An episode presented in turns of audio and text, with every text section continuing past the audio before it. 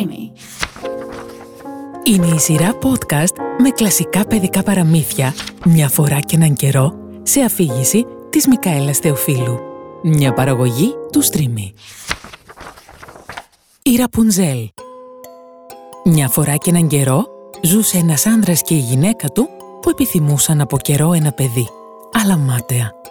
Στο πίσω μέρος του σπιτιού τους υπήρχε ένα μικρό παράθυρο που έβλεπε σε έναν όμορφο κήπο γεμάτο από τα καλύτερα λαχανικά και λουλούδια, αλλά υπήρχε ένα ψηλό τείχος γύρω του και κανείς δεν τολμούσε να μπει μέσα, γιατί ανήκε σε μια μάγισσα με μεγάλη δύναμη, την οποία φοβόταν όλος ο κόσμος. Μια μέρα που η σύζυγος στεκόταν στο παράθυρο και κοίταζε στον κήπο, είδε ένα παρτέρι γεμάτο με τα ωραιότερα ραπανάκια και έμοιαζαν τόσο φρέσκα και πράσινα που άρχισε να επιθυμεί να φάει μερικά και τελικά το λαχταρούσε πολύ. Αυτό συνεχιζόταν για μέρες και καθώς ήξερε ότι δεν μπορούσε να φάει τα αγαπημένα της λαχανικά, μαράζωνε και γινόταν χλωμή και δυστυχισμένη. Τότε ο άντρας της ανησύχησε και ρώτησε «Τι συμβαίνει, αγαπημένη μου γυναίκα?» «Αχ», απάντησε εκείνη, «θα πεθάνω αν δεν μπορέσω να φάω λίγα από αυτά τα αγαπημένα μου λαχανικά που φυτρώνουν στον κήπο στο πίσω μέρος του σπιτιού μας». Ο άντρας, που την αγαπούσε πολύ, σκέφτηκε «Αντί να χάσω τη γυναίκα μου, θα πάρω λίγα ραπανάκια ακόμα και ό,τι γίνει όσο κι αν κοστίσει». Έτσι, στολικόφος, σκαρφάλωσε πάνω από τον τοίχο στον κήπο της μάγισσας, μάζεψε βιαστικά μια χούφτα από αυτά και τα έφερε στη γυναίκα του. Εκείνη τα έφτιαξε αμέσως σαλάτα και τα έφαγε με την καρδιά της. Όμως της άρεσαν τόσο πολύ και ήταν τόσο νόστιμα, που και την επόμενη μέρα τα λαχταρούσε τριπλάσια από ό,τι πριν. Ακόμα και αν ήθελε να ξεκουραστεί ο άντρας, έπρεπε πρώτα να σκαρφαλώσει ξανά πάνω από το τείχος. Πήγε λοιπόν πάλι την ώρα του λυκόφωτος και καθώς σκαρφάλωνε πίσω, είδε με μια στη μάγισσα να στέκεται μπροστά του και τρόμαξε πολύ, καθώς του φώναζε με θυμωμένα μάτια «Πώς τολμάς να σκαρφαλώνεις τον κήπο μου σαν κλέφτης και να κλέβεις τα ραπανάκια μου? Θα σου συμβεί το χειρότερο!» «Ω», απάντησε εκείνος, «ας είσαι σε παρακαλώ φιλέσπλαχνη.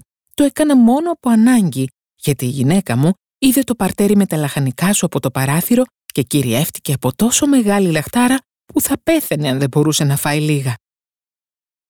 Τότε η μάγισσα είπε, «Αν είναι όλα όπως τα λες, μπορείς να έχεις όσα ραπανάκια θέλεις, υπό έναν όρο.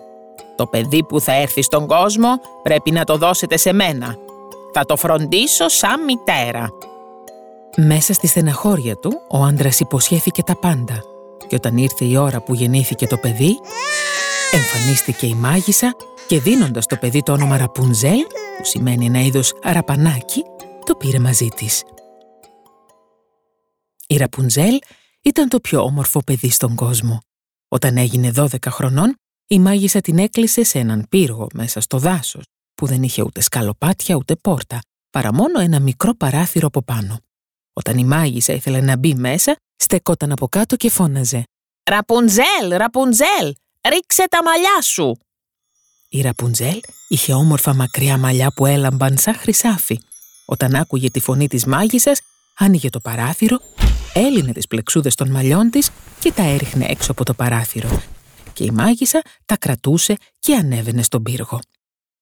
Αφού έζησαν έτσι μερικά χρόνια, συνέβη κάτι, καθώς ο γιος του βασιλιά έκανε υπασία μέσα στο δάσος, έφτασε στον πύργο και καθώς πλησίασε, άκουσε μια φωνή να τραγουδάει τόσο γλυκά που έμεινε ακίνητος και την άκουγε.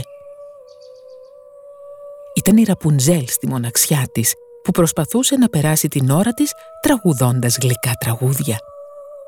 Ο γιος του βασιλιά θέλησε να πλησιάσει και έψαξε να βρει μια πόρτα στον πύργο, αλλά δεν υπήρχε.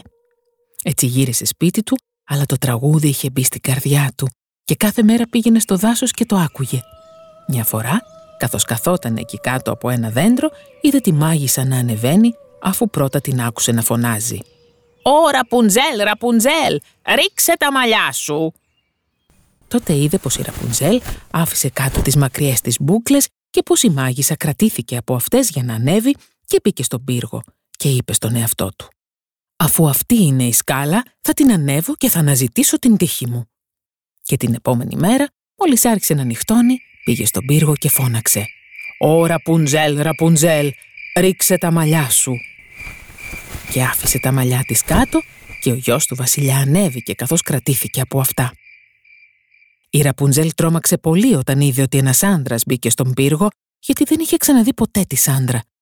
Αλλά ο γιος του βασιλιά άρχισε να της μιλάει τόσο ευγενικά και της είπε πως το τραγούδι της είχε μπει τόσο πολύ στην καρδιά του που δεν μπορούσε να ησυχάσει αν δεν την έβλεπε ο ίδιος.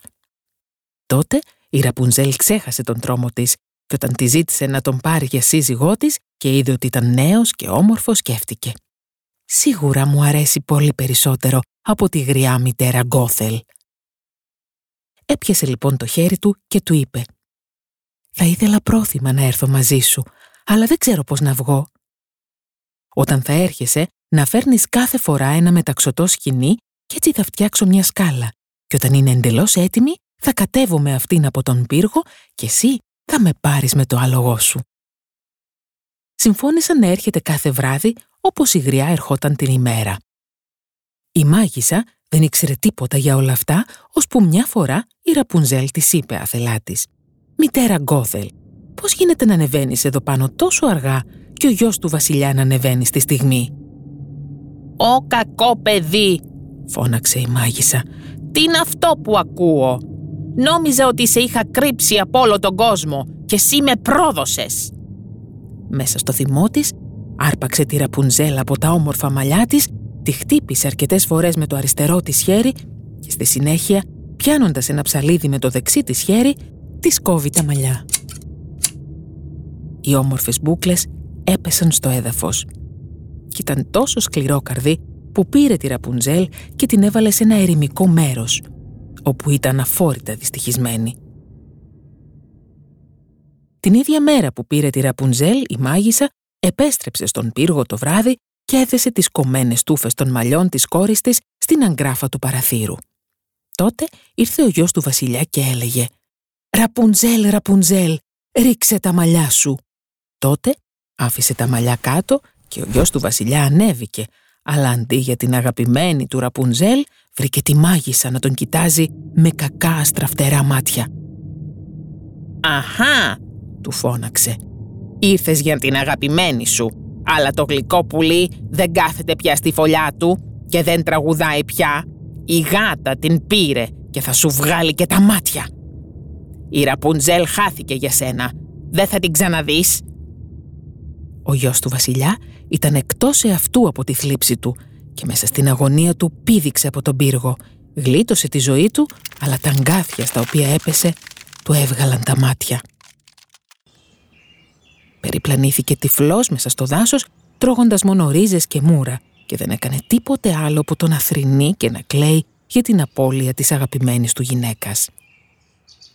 Έτσι περιπλανήθηκε αρκετά χρόνια μέσα στη δυστυχία, ώσπου τελικά έφτασε στον έρημο τόπο όπου ζούσε η Ραπουνζέλ με τα δίδυμα παιδιά που είχε γεννήσει, ένα αγόρι και ένα κορίτσι.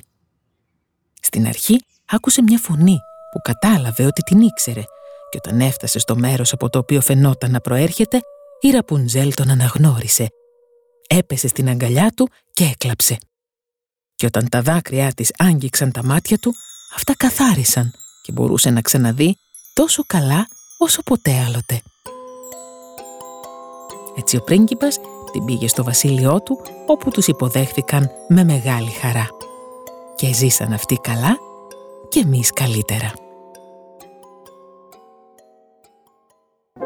Ήταν η σειρά podcast «Μια Φορά Και Έναν Καιρό», μια παραγωγή του Streamy.